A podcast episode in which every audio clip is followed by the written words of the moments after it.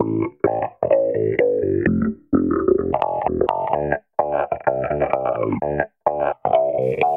and welcome to another Ulster Rugby Roundup. The season's almost over, but the drama continues literally just as we start recording. Ulster have confirmed their new head coach Dan McFarland. That's a big shock, isn't it, Jonathan? Shocked, shocked and stunned. that news, of course, that Jonathan Bradley exclusively suggested in the Belfast Telegraph this morning. Um, and of course, there's a bumper new TV deal to discuss as well. With me, Gareth Hanna, to look through all this. All right, Jonathan Bradley. Hello, how's it going? And Adam McKendry. Given the amount of tea drunk in here, I think we'd welcome a new tea deal as well. Yeah, that's very true. True, I would definitely back that. Um, well, new sponsor. Could be any sponsors out there are welcome. Um, so, Brought to you by Punjana. Before we get on to the big news, um, well, arguably the biggest news, is Booze is that I was away last week and the first ever podcast without my great presence was here. But you got on very well, I must oh. say. Congratulations, you did very well. I don't know how well it went down now. People, people missed you. Well, they seem to because for the first time in three weeks we dipped below 1,000 listens, and uh, if we're back up over a thousand this week, I'm just going to take the credit for that solely myself. I'm, I'm going to take offence to that as the stand-in host last week. Yeah, we set the target of the four-figure um, listener listenership, and for us to get there so close to the end of the season, and then just fall away whenever uh, Adam was behind the wheel. Well, I mean, we, we know who we're pointing the finger at blame at, but we'll be back this week. Um, and Donal O'Reilly from the famous Weekly Donal enjoyed your contribution, Adam. You oh. said on Twitter, so, that, so that's nice. Thank you very but much, Donal. Anyhow, enough about us and more about Dan McFarland because that is the big news um, that as we record has just been released by Ulster that he will come in as the Ulster rugby boss. The big question when? They've said next season, but we know from the Scottish rugby statement that he's not leaving his post as assistant coach in Scotland until mid January. So is he coming in at the start of next season, halfway through next season? Do we know? Well, we had this sort of situation on Saturday where Bryn revealed that the man was in place, but they wouldn't be in a position to announce for a few weeks. Obviously, with it emerging this morning that he was the leading candidate, it sort of looks like the Scottish Rugby Union have said, right, well, it's out there anyway, we're going to confirm it.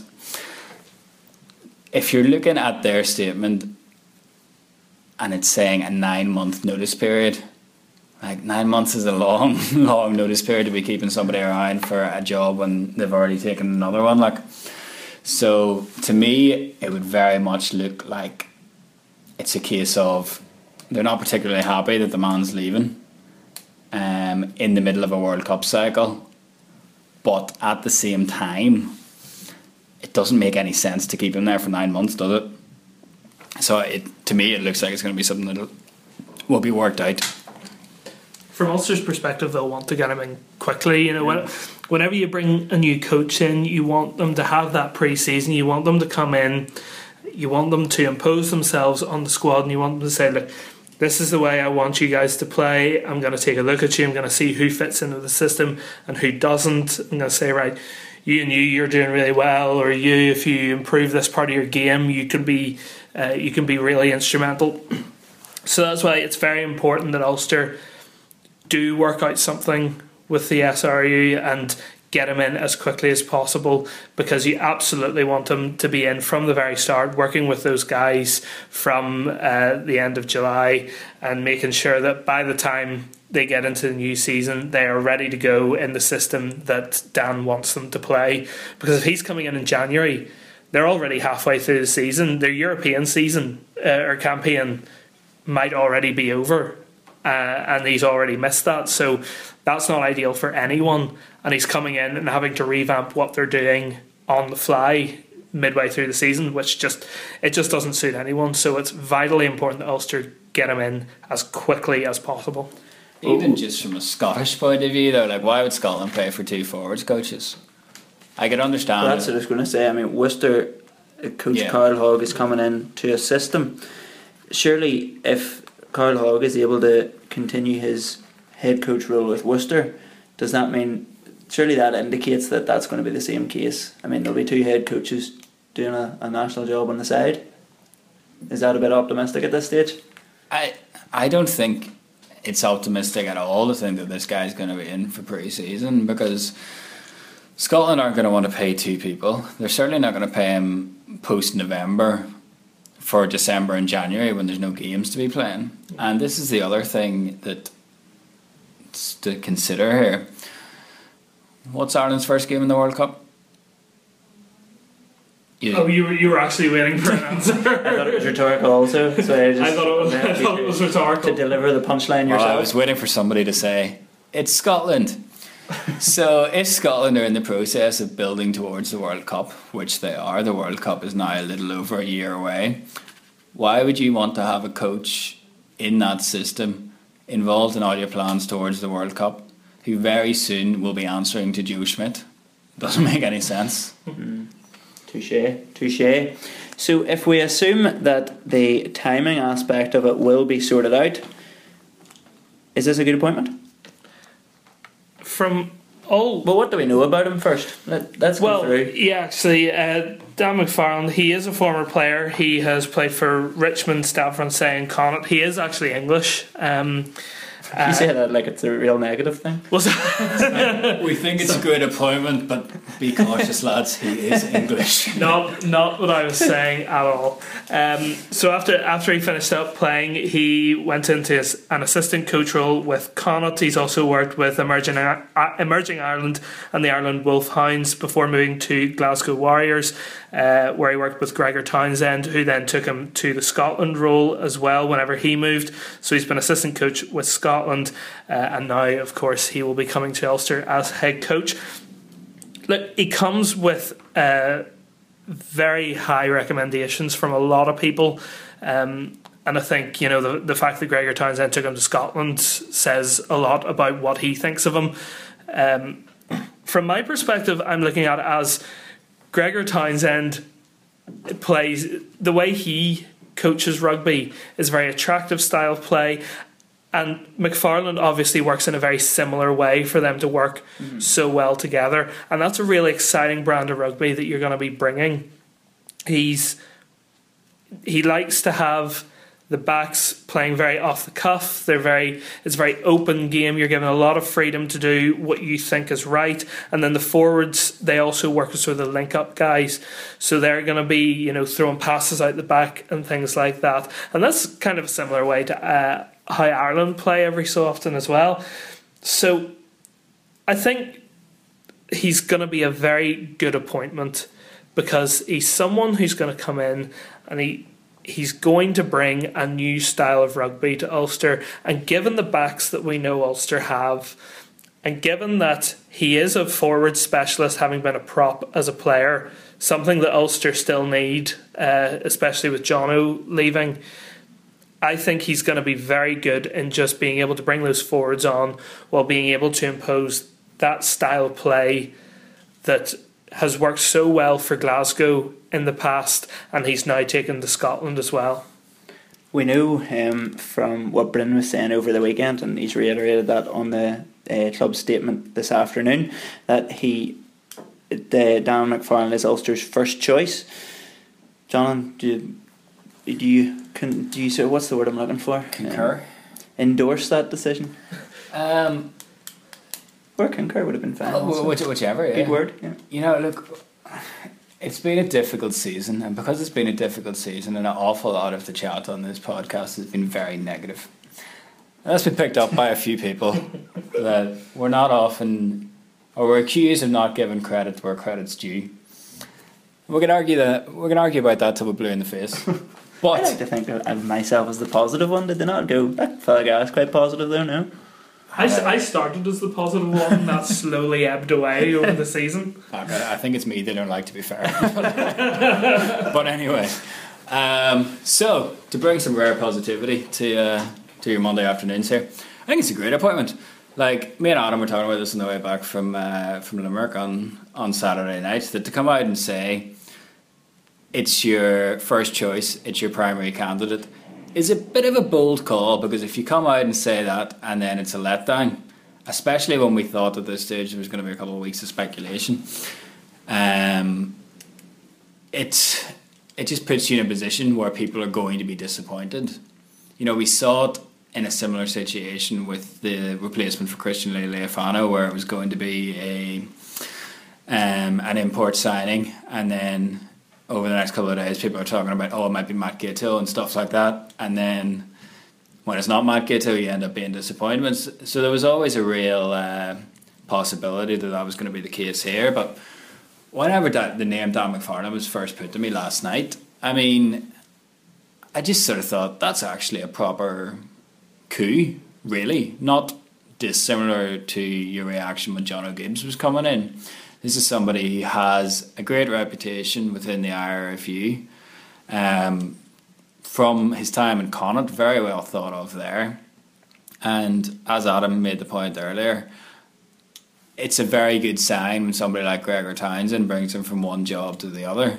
You know, that's when you can tell that he really has his backing when Gregor Townsend is going to step up and wants to bring this man with him, and also by the fact that the Scottish Rugby Union don't seem particularly happy that he's leaving either. Is always a it's always a good sign if someone's getting a cake and streamers on the way out the door when they say that they're uh, leaving early. It would probably be a be a bit of a warning sign. So, just talking to a few people last night as well. I mean, everyone, one as a person, has great things to say about him. Two as a coach, had great things to say about him. Just when we were doing a bit of digging there, um, and then he's worked with quite a few of the players as well, which is something to note. You know, emerging Ireland and with Emerging Ireland, I've worked with the likes of Craig Gilroy, Stuart McCloskey, um, Ricky Lutton, he's not there anymore, but um, has plenty of good things to say about him. And then with the under 20s as well, like he was actually assistant on that under 20s team that won the Grand Slam that, um, that Darren Cave played on. So a lot of the boys will know him well whenever he first pitches in as well. So, yep. Um, I, th- I think it's a very good appointment, and certainly of a lot of the names that have been floated out during uh, the last sort of two months, I suppose he's one that would really sort of make you think that it could be feasible that he was their number one target. You know, the one the one thing that would sort of jump out at me as a, as a bit of a concern is the fact that it is his first head coach role. You know, Ulster haven't been going well this season and they don't shy away from that. So you would have thought they would maybe be looking for someone with a bit of experience. But they've gone for McFarland, who has plenty of experience as an assistant coach and plenty of good experience as an assistant coach, but he's never actually stepped up to a head coach role until now. And there is going to be that little bit of a transition.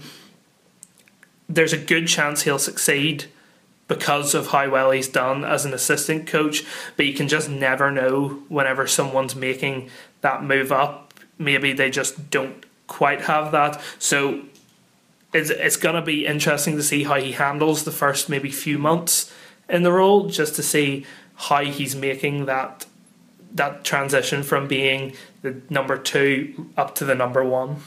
I think look, I think you can say that, but you know we always talk about how the Ulster bridge that gap to uh, to Leinster. Like Joe Schmidt appeared in uh, Leinster, having been an assistant at Clermont. Like I know he had held head coaching positions before, but he was an assistant immediately before. Jono Gibbs was an assistant coming now into head coach, and unfortunately seems to be getting the best out of the team at the just the wrong time as he's about to leave. Um, Michael Cheika, another one he was coming in. You know, there's a very fine line between getting somebody with real head coaching pedigree and hiring yesterday's man, I think, in a way. And for a team like Ulster, in the position that they're in, where there's plenty of positives in terms of your fan base and your infrastructure and stuff like that, but also there's been a lot of well documented problems around this team as well. So, you know, it's not like Steve Hansen was going to come in and say, right, I fancy a crack at this job. So you want to get somebody on the right um, part of the curve and their trajectory, I would say. And that's what they did with Gibbs. And that's what I think they're trying to do with Dan McFarland of getting a good coach who's ready to step up and be a head coach. You know, that's that's how you get your Joe Schmidt. I'm not going to say he's going to be as successful as Joe Schmidt because he's not, but that's how you end up in that situation. Well, if his first job as a sort of incoming Ulster head coach is anything to go by, I think he's going to be good because when you're coming as a head coach, if you want to get the fans on side, should tell the fans that they're great, and that's exactly what he's done on the Ulster statement. Um, just to read out a couple of lines that the, uh, he has said, he says, "I'm really excited that I'll be taking on the Ulster head coach. I know firsthand from my years visiting with Connacht and Glasgow the passion and fervour that makes playing in front of Ulster fans so special. It's a club with a great history, and I welcome the challenge of being a part of their future. That's lovely. But he's, he's, he's not going to turn up and say, "I will have been there a few times." And said, yeah, but that is, that is yeah, straight out well. of the He's opening well. statement Th- quote. But passion and fervour, I think it's great. It's, it's a bit of a dump. But, See, you you know. are negative. The people are right about you. No, I lied. I think Belfast is a dump. I think Belfast is great, but I'm just saying he's not going to turn up and say, "Ah, "I don't really like the place," to be honest. I know, but You you're know. taking it away from him. It's like Anyhow, I- look, I, we digress. I, I always go back to that story about Christian Karembeu turning up to play for Middlesbrough from Real Madrid, and his wife just bursting into tears whenever she saw a place. You know, even in his statement, I'm guessing he didn't say, "Ah, well, it's it's grim up north," but Or was, wasn't it Robinho when he signed for Manchester City talking about Chelsea? yeah, that was great. That was a great one too. But anyhow, um, Victor Vito talking about Belfast. if we fast forward one or two years, what impact do we expect his arrival to have had on one Ulster's playing style and two um, recruitment in terms of what sort of players Ulster have been able to attract? I don't think either of us really wanted to take that. I'm sorry, I, I thought he was moving towards you. Well, then no, I'll take it then. See you next week when we have this new microphone. Oh, It's gonna we're be get- so much easier. Yeah, sorry. Apologies to um, anybody who complained about the sound last week. It was just a minor issue, and we have ordered a new microphone, so we are listening to the fans, and there should be one on arrival for our next podcast. Anyhow, in terms of what McFarland will bring, I mentioned it earlier. He has coached with Gregor Townsend for uh, the past few years, so he's very much in that style of how he plays. So you're gonna probably see the backs being given a lot more freedom to really attack into attack from basically anywhere.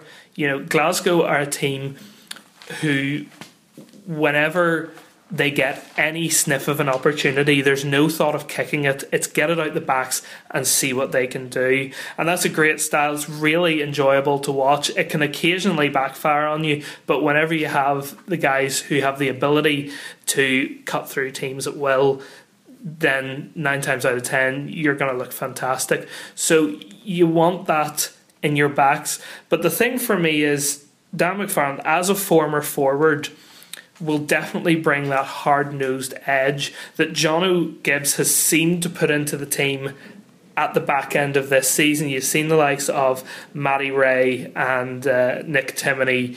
Tom O'Toole coming on off the bench and making an impact on Matty Dalton. There seems to be that little bit more grit and that little bit more edge. And I have no doubt that Jono has been one of the key instigators in installing that into these young guys and bringing it into the squad. So you want Dan McFarland to come in and you want him to say to those forwards, see what you were doing at the back end of last season?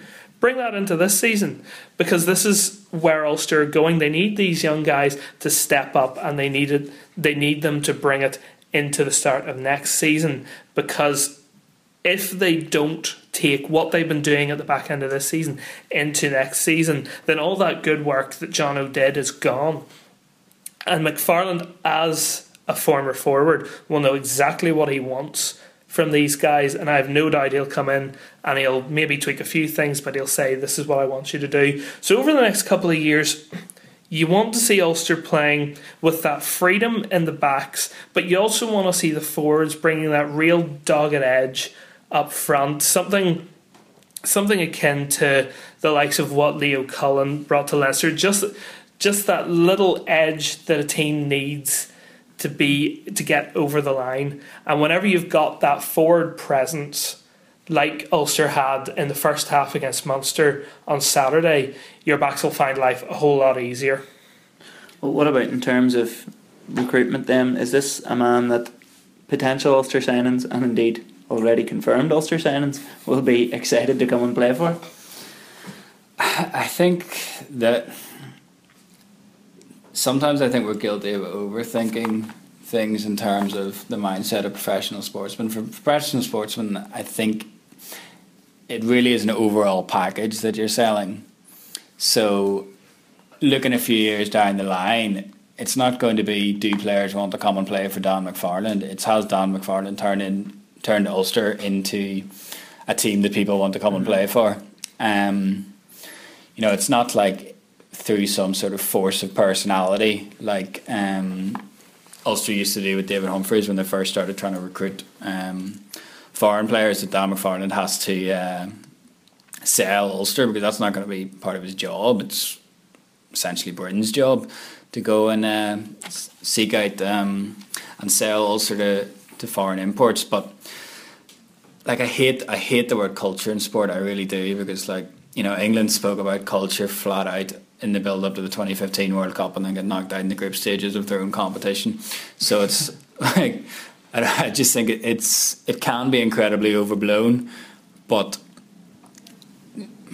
but I'm having said all that, I'm going to go ahead and use this word anyway. You have to. Part of it will be to change the culture of Ulster rugby, and you know you can't just say, "Oh, we want to ape the culture of Leinster," or "We want to ape the culture of Saracens," or whatever but the environment that those successful teams are in is a product of their success, obviously, but their success is also a product of the environment. And that's something that is going to be very important for Ulster moving forward. Because an awful lot of these people that have come out and said um, things about Ulster in the press recently have all zeroed in on that. It's not a winning culture, it's not a winning environment. So, yeah, you, you really have to instill that and that's the hallmark of successful teams, silver winning teams. Well, just going back finally to the Ulster statement again, um, Brendan Cunningham has said on it that Ulster will be announcing at least one further addition to the coaching team in the near future. Um, so obviously, uh, Dan McFarland's coming in with plenty of forwards um, expertise. Um, who else could we see coming in? Any suggestions? Well, like, I mean, you called down my phone, right? So there's a lot of pressure in this one. a lot of people listening tonight, for which name I'm going to plug yeah. out of the air. Thirty seconds notice here. No, um, see, I've heard, I've heard that it might be one. I've heard it might be two. So it's interesting because yeah, it says at least one just on the yeah. Oh, at least one. Yes, because yeah. we'd, we'd heard the possibility of two. Like, um, maybe you get I don't know. We haven't had a collisions coach in a while. Can we get Joe Barakat back? Joe Joe Barakat was great. Um, I remember speaking to Joe Barakat on the steps leading up to the plane, coming home from Clermont, and him just saying how sad he was he was going, and that's that was such a sad memory to leave on. He told me the team once by accident, and then it was only after he'd done it that I realised he probably shouldn't have. Um, the thing is, for Ulster, it, it's weighing up that balance between having too many coaches and not having enough coaches because you've already got Dwayne Peel and Aaron Dundon in there. So you've now got uh, McFarland heading up the coaching ticket with Peel as assistant coach and Dundon as scrum coach. Do you start to bring in more guys to add more voices, or do you try and keep it simple so there aren't too many voices? And that's another line that Ulster have to try and draw somewhere and just make sure that they've got enough in there that they're not overdoing it. Well, I think as much as you probably don't want to say so, a lot of this probably depends on Jared Payne. Um, if Jared Payne's going to play next year, um, then you have to get a defence coach. That's what he's mm-hmm. doing at the minute. So if he's playing next year, then somebody has to be the defence coach, mm-hmm. presumably. If he's not playing next year, then you'd like to think he was probably going to be the defence coach, given that they've actually improved defensively quite a bit um, yeah. over the last six months. Um, so a lot's going to depend on that, but you're obviously in a position where you don't want it to be Jared Payne because you want him to be back playing. Mm-hmm. But to be honest, I'm just glad that we don't have the three weeks of speculation about who it was going to be that it seemed like we were going to have at the weekend. Well, more big news um, today then, of course, was the TV deal that was announced by Premier Sport. Of course, when BBC lost the rights to the Ulster Pro 14 matches, there was a lot of speculation was this good or bad news? But Premier Sport have announced that they're going to show every game every Pro 14 game is going to be shown live. How does that even work practically? But good news from the point of view that a few months ago we didn't know whether it was good the BBC had lost it or not. I suppose this is a good. It well, is this a good sort of um, consolation package for It's- anybody got it about the BBC thing? It's good in that every game will be shown, which was one of the big concerns that Ulster were going to lose a lot of TV time. And it's good in terms of the money in that it's a significant increase for the Pro 14 teams as opposed to what we thought was just going to be a smaller increase and a loss of exposure. So I think the Pro 14 have done well in that they've tried to cover all the bases in that it is an increase in money and there isn't a loss of exposure. And in fact, strictly speaking, there is an increase in exposure in terms of the number of games on. Now, because it is behind pay per view mm. TV, there are a lot of people who are going to say, right, well, I'm not going to actually pay for that. I'm not going to watch it. So there is there is going to be a loss of audience, and I don't think they can get away from that. So now it is balancing the exposure that the league is going to get and the uh, the money that they've brought in for each team because you got to bear in mind that even though they've got more money they're still a long long long way behind the teams in England and France uh, in terms of the TV deals they get. And you've now lost all those casual viewers who might tune in uh, on the BBC or on S4C or uh, TG4 so it's it's one that I think you're only going to really know exactly what it's like once you see the audience figures from Premier Sports and once you see maybe how the free sports games are going. But certainly it looks like it's a good move because you've got that extra money coming in. It's very affordable in that it's only 10 pounds a month, nine ninety nine a month uh, for every game. The price of a cappuccino a week, as Adam said earlier, clearly showing his uh, his Starbucks taste as he comes in there. yeah, well, we, we should mention that that the, the details of the deal are, as Adam says, nine ninety nine per month. You'll be able to get uh, Premier Sport for, and um, all 152 matches will be shown live. 21 matches, so that's one match every round, will be shown on the company's free to air sister channel, Free Sports. Um, but obviously, as to how often that would be Ulster's game, um, well, we don't we don't know. I think, yeah, Adam sort of hit the key points there of whenever this deal was first announced back, well, sorry, not announced, whenever the deal was first reported back in start of March, the key things are going to be how much money it is, which appeared to be more than we thought it was going to be initially. How many games were going to be on TV, which again appeared to be more than um, we thought initially, in the sense that every game is going to be on TV, and how many eyeballs you lose in terms of future fans who decide that they want to go to Ravenhill on the back of watching a game on TV on a Friday night. Because in a way, you're preaching to the converted here. Because, like, if I was to look at it purely from a selfish point of view, right, the ability to watch all of the league's games with English commentary and an HD over the course of a weekend is a massive plus. I already have Premier Sport anyway because I got it for Jacob Stockdale's Ireland debut and I've never been able to cancel it. Thanks, to, not not because of Premier Sport. I hasten to add because of my uh, unnamed satellite television provider. They are insanely difficult, but the idea that somebody who's that into the league can do that is great for somebody who's that into the league. Yeah. But it's just it's that balance between bringing new fans because you've seen it with you know um, cricket um, being the main one, um, Formula One to a degree, and boxing to a degree of what happens when you put um, a sport behind the behind the paywall. Um, it maybe it makes everything else so much more important. Um, other aspects of the media, you know, newspapers, podcasts, websites, that kind, that kind of thing. You know, you really you'd mention it. yeah, you really need to make sure you're still getting your coverage there. Um, but as Adam says, it's one of those things that you, it's going to be down the line before we sort of work out how successful this has been. But from what we know today to what we had heard a month ago, for me, the main positives are that it's going to be the increase in money, bridging that gap between the two big leagues and the Pro 14 that we're always told about. So it it, it hasn't closed the gap, but it's certainly um, made it a lot smaller.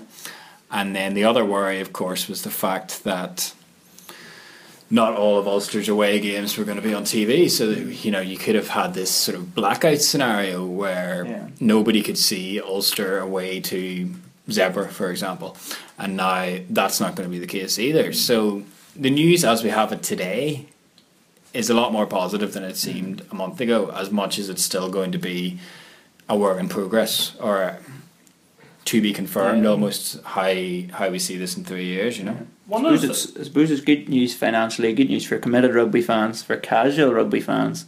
Probably not great. If you're not willing to pay for it, you're not going to see it. But how does this work practically? If we're going to see every game every weekend, how are they actually going to work that out?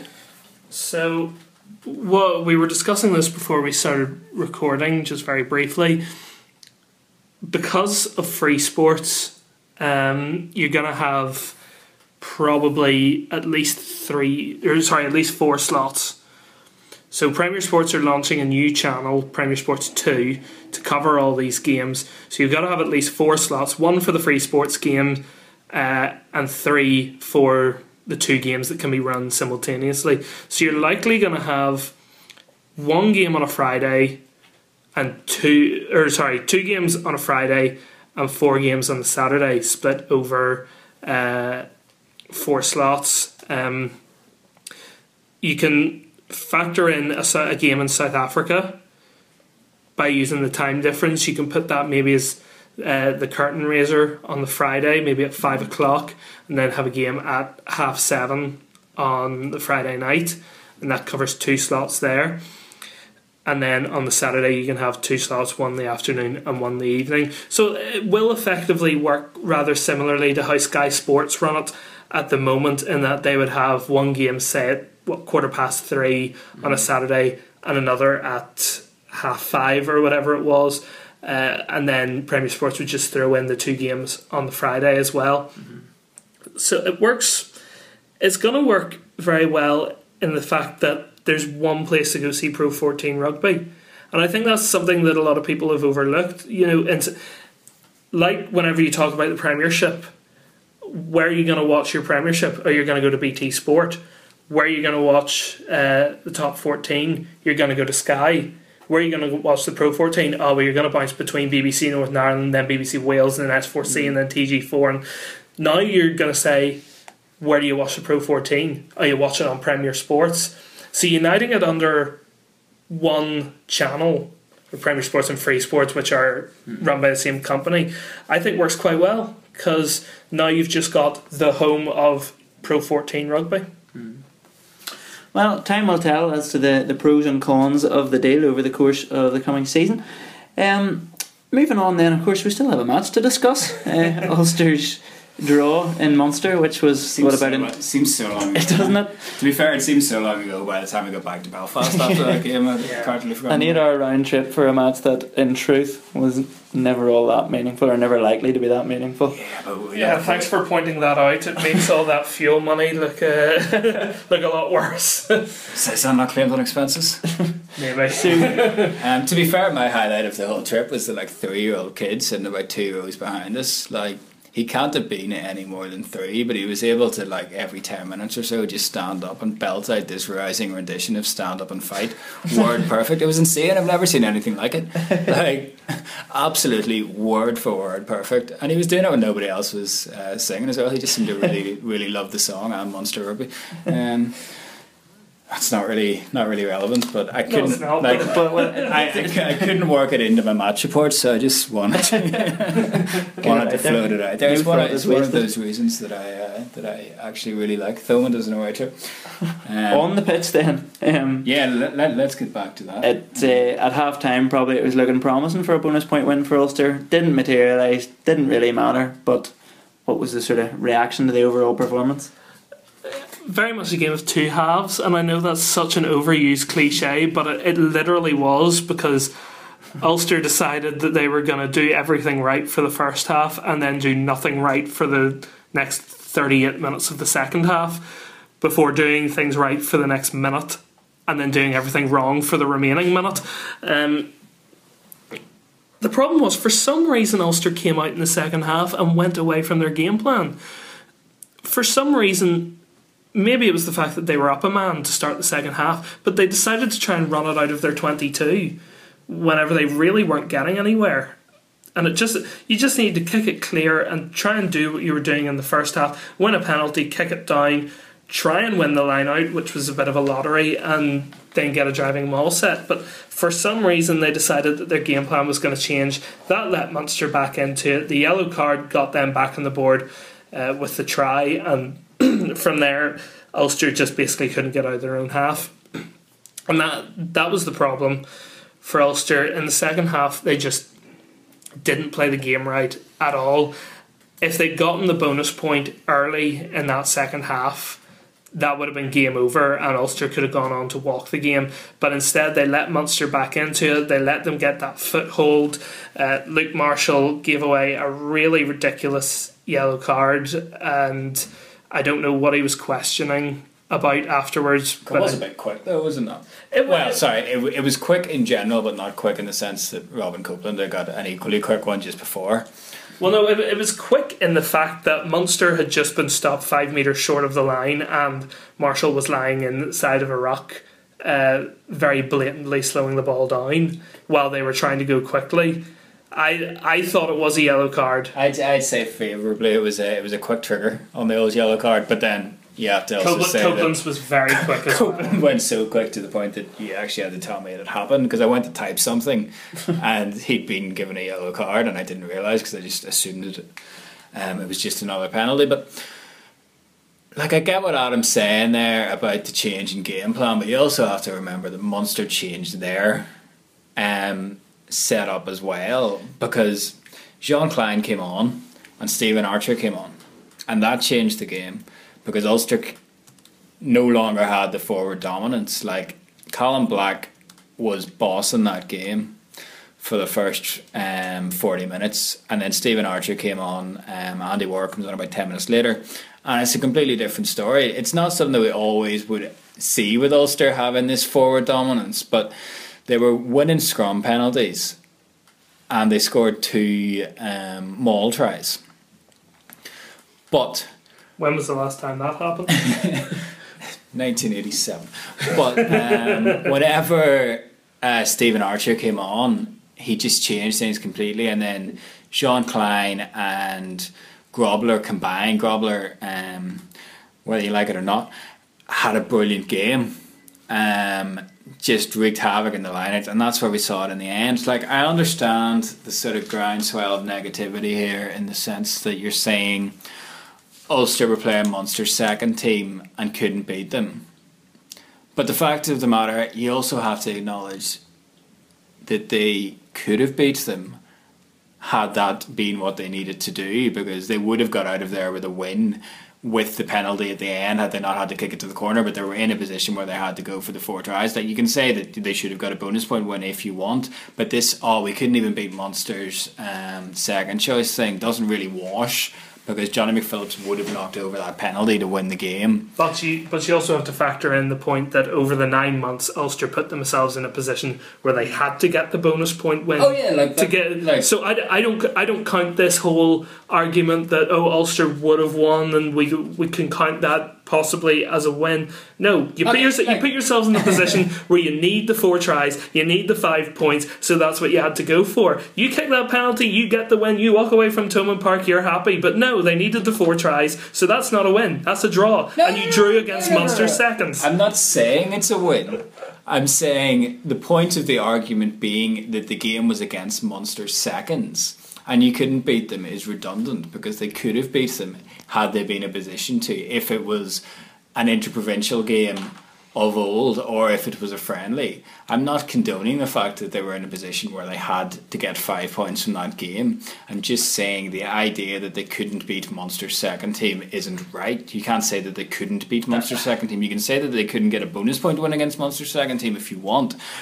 But that's not the argument. The argument is that they to say they couldn't have beat Munster's second team is wrong because they that- could have if that- they had just kicked the penalty. That still doesn't wash with me because Ulster were in the position where they needed four tries. They set up to get four tries, and that's what they were there for. So it's it's all well and good saying that you know oh they would have won, but that you can't isolate this game as a one-off game. They set up to get four tries. They needed four tries. They went for four tries. They didn't get four tries, and they drew the game. It, it could be a whole different game if Ulster kick a few penalties earlier in the game or something like that. You have to look at this game in the context that it was, and they needed four tries to get four tries, and they didn't, and they drew the game. So I'm putting it down as Ulster drew with Munster's seconds. Okay, but we're, I mean we're arguing for the need for context, but you're not providing context there. Okay, the, the context. I, like I, I don't think we're going to get anywhere here. All I'm saying is that you can either isolate the game or not isolate the game. You can't say that they couldn't beat Munster seconds because they could have beat Munster seconds. But, But they if you want, didn't, they didn't beat Munster. Well, as much as I'm enjoying this, uh, we're going to have we're uh, running out of time. imagine Um, this had been last week and you weren't here to intervene. Dear bless us all. I can only imagine. I'm only intervening because my popcorn's finished. So here we are. Um, in order to let the tensions in here die down, I think it's a good time um, to throw in a little bit of audio. So here's what a double try scorer Rory Best had to say after the weekend's game. Oh, yeah, look, I think to um, put ourselves in that position and, and to score right on the stroke of half time, our third try, um, it uh, we felt really, really good and that our set piece was functioning well. And look, ultimately, we put a lot of pressure on ourselves in the second half. We played far too much in our own half.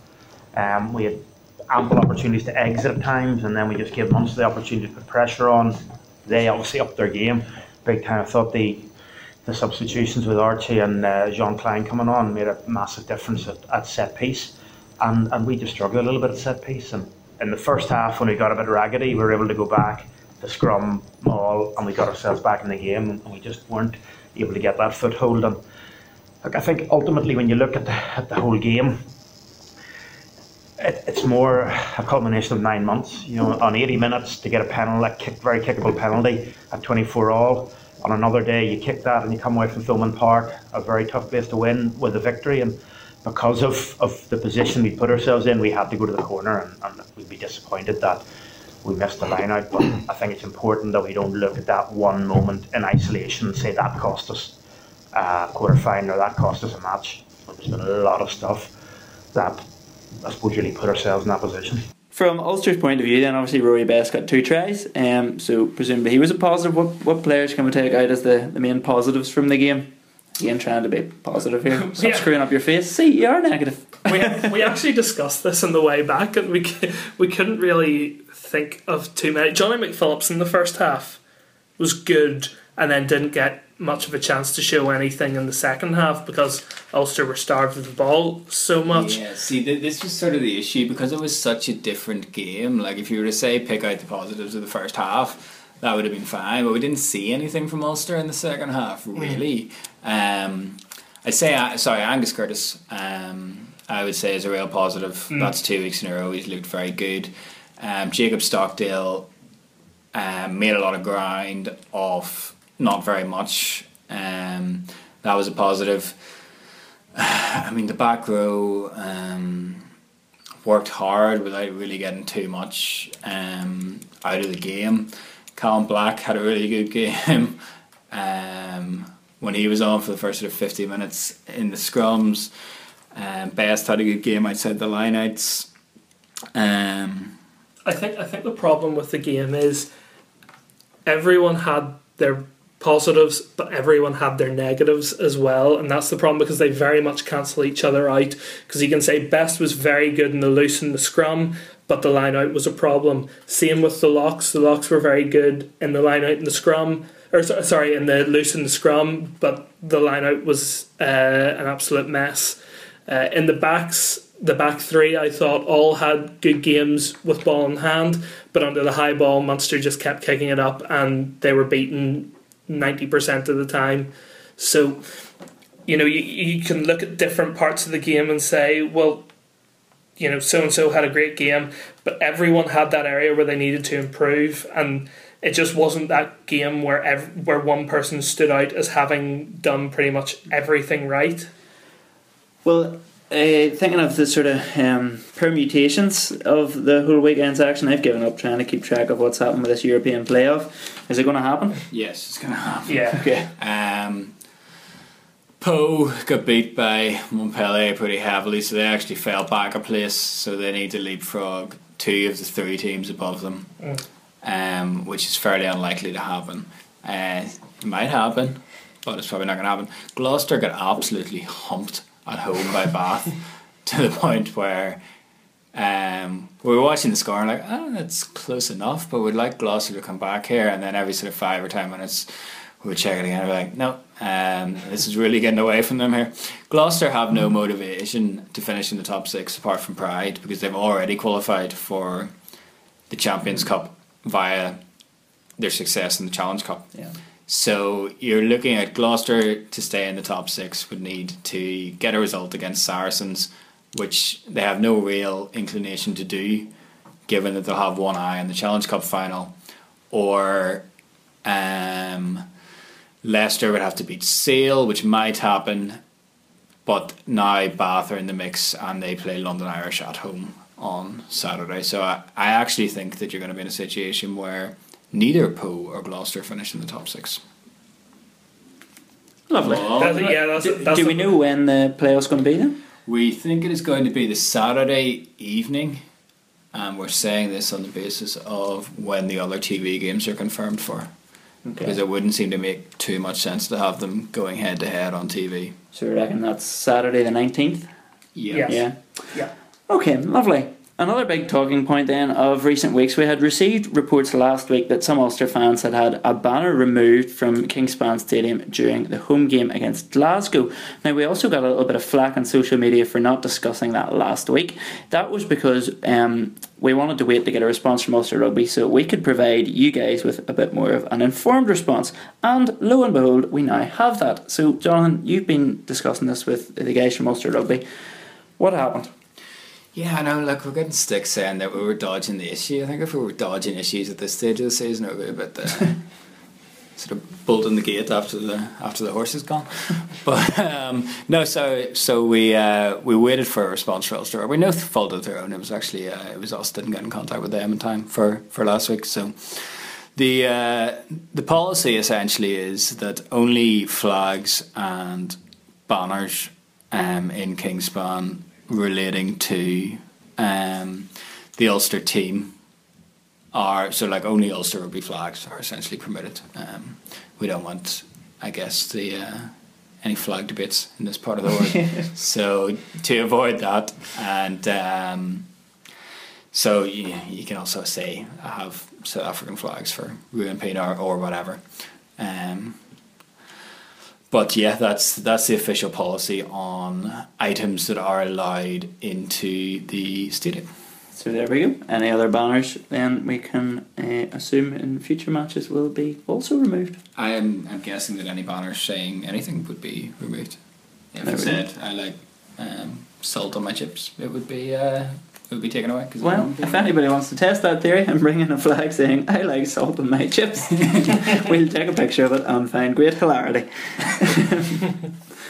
Uh, Another listener query then that we were able to put to Ulster Rugby, the playoff game that we now know is going to happen. Oh, we Um, well, in all, well, yeah, no, we're guessing it's going to happen. Um, is that included in season tickets? It's not included in season tickets, and the reason for that is not just because that would cost Ulster a clean fortune, um, is that it's actually a Pro 14 game. So if you've been to any of the semis um, that have been on that Ulster have been in recently, you'll have seen that you know Pro 14 basically take over um, ticketing programs, that sort of thing. So that's actually the case for the playoff as well. So it's not actually up to Ulster the tickets. There we go. Well, as regards your listener questions, we have got a few good ones this week. Now, as you can well imagine, um, there has been a lot to discuss. We're running on in time, but next week with no game coming up, we're going to have a little bit of a listener uh, question special. So, all the good questions I've asked, we're saving them until uh, next week, except for the weekly donut, which in my absence you two disgracefully forgot about last week. Terrible behaviour. I will take the blame on that one. Sorry, Donal, because we did we did get Donal's question and I forgot to write it down. So uh, that is completely my fault. well, we have got his question. We're going to ask his question from last week because it was very good. Um, I also have forgotten forgotten to write it down, and I'm now frantically scrolling through Twitter but can't find it. So it was something along the lines of: If Byrne or Carbery move to Ulster this summer, is the biggest loser Kieran Marmion because um, John Cooney would then be playing with Byrne or Carbery week in week out. This Wasn't is that right? That wasn't that was what he asked. us? Yes. Yeah. See, this is interesting to me because whenever um, Cooney came up originally and went on that tour to USA and Japan, you were thinking that it was going to be really good for him from an Irish perspective. Um, an Ireland selection perspective to be playing week in week out with Paddy Jackson because then you would have your backup nine and ten um, playing together at club level. So when you brought them on in units, in the way that you can see with front rows, you know, Ireland quite frequently will have an all Leinster um, reserve front row, so that when you bring them on for twenty minutes, thirty minutes, whatever, you have that familiarity in your units, and halfbacks the same. Um, so if you're in that position where it's not Paddy Jackson your backup ten anymore, but it could be Joey Carbery, then there's not an awful lot to pick between Ireland's reserve scrum halves. So it could be a real benefit to Cooney in terms of his Ireland selection if it's if it is Cooney and Carbery. I mean we're getting a picture here of uh, Joey Carbery and Joe Schmidt out for coffee, so it looks like the wheels are in motion, guys. The thing Coming is, edge reporting right here. thing is, Joe Schmidt likes Kieran Marmion in as a player, and he he's liked Marmion as a player for a long time. So this would be a good move for John Cooney, being able to say, "Well, look at the partnership that I've forged with either Carbery or Byrne, and look at what we're doing up in Ulster." This is just even more of a reason why you should select me because I think John Cooney's good enough to be in the Ireland squad on a regular basis, and I think it's uh, it's a crying shame that he hasn't been. So this would only further his international prospects as well. In terms of who then gets left out, as Johnny said, there's not a whole lot between all the reserve Ireland scrum halves, so this could be just what puts him over the edge. And then you're looking at actually Luke McGrath working with Johnny Sexton or Ross Byrne, whoever's playing at Leinster, and you suddenly have Conor Murray, who is out and out the best nine in Ireland, and the two other scrum halves who are working with the Ireland fly halves. So it does look like Marmion might be the one who will lose out on this one. I think Donald does have a point. A very good point too. Uh, one other point we need to make about listener questions. So we're having a listener question special next week, as we said. Please do uh, get loads of questions coming in. But if you are tweeting them to us, use the uh, ask URL hashtag and make sure your profile is public because if you don't, then we can't see them, and if we can't see them, we can't answer them. Um, lastly, then for this week, we have the club roundup, a big game of playoff or a big week of playoff finals last weekend, and very mixed news for the Ulster teams, really, wasn't it? extremely mixed. Um, there was heartbreak for Banbridge as they failed to reach Division 1A, having lost to UCC 15-10 at Rifle Park. They'll now be joined in 1B next season by City of Armagh, who defeated Nenagh Ormond 32-23 at the Palace grounds to gain back-to-back promotions. Rainey Old Boys, they had even more heartbreak. They suffered a last-minute 16-14 defeat to Navan at Hattrick Park. That was literally a last-play conversion that uh, saw them lose. So they stay in Division 2B, where they're joined by Belfast Harlequins, who saw off Omagh Accies 26-20 at Deramore Park. So I just thought to confirm, uh, next year in 1B we'll have Ballymena, Ballynahinch, Banbridge, City of Armagh and Malone. So there's going to be plenty of Ulster derbies there next year. Mm-hmm. In Division 2A, Queen's University are on their own. In Division 2B, we're going to have Belfast Harlequins, Dungannon and Rainey Old Boys. And in Division 2C, we have Bangor, City of Derry and Omagh Accies. And of course, that meant bad news then for Instonians who didn't make it up through the, the round robin. Bad news as well for Banbridge. Um, heartbreaking, really, would have been back to back promotions up to the top tier, but uh, their first year in 1B, I mean, it was still pretty outstanding, wasn't it? Yeah, I mean it's it's a good season. It's it's a big blow. It's a blow for Ulster Rugby as well, not to have uh, not to have a team up there in in one A with home advantage. They will really fancied themselves to uh, to win that game, but.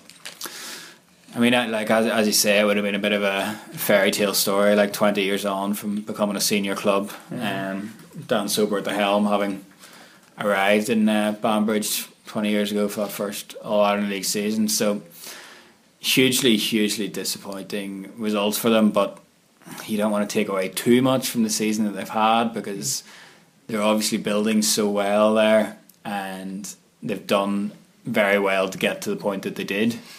Um, as much as it was a, a heartbreaking finish. you look at who you hear who they might be bringing in next year, and you you think they're gonna they're gonna bounce back next year, and you'd really like to hope that they could make another big push for one A, as could Ballynahinch. But City of Armagh, what a year they've had. Yeah, well, what a I year mean, for rugby. I don't know. What, what a year for rugby, uh, club rugby in Ulster. But City of Armagh, they win the Sony Premiership, they win the Senior Cup for the first time, and they gain promotion to 1B. That's back to back promotions. That's just a stunning year for them. So well done to them. They can now start to get focused on uh, making a big push in 1B, and uh, hopefully. Hopefully, with five teams in there, there's a statistical probability that one team will at least be involved in pushing for 1A next year. So, uh, hopefully, next year we'll finally get a team up into 1A and potentially even two. Fingers crossed. Next year is uh, the Ulster team's year in Division 1B. Uh, so that's really us for this week. Next week, of course, our listener special. So do keep the questions coming in. And until then, um, make sure you subscribe to the podcast on SoundCloud or on iTunes. Somebody recently was having a go that it wasn't on iTunes. It is. It's just the link on the website takes you to SoundCloud. But if you would rather listen on the iTunes um, app, please do that. That's where I listen. So just go on there, search for Ulster Rugby Roundup, and it will pop up right there.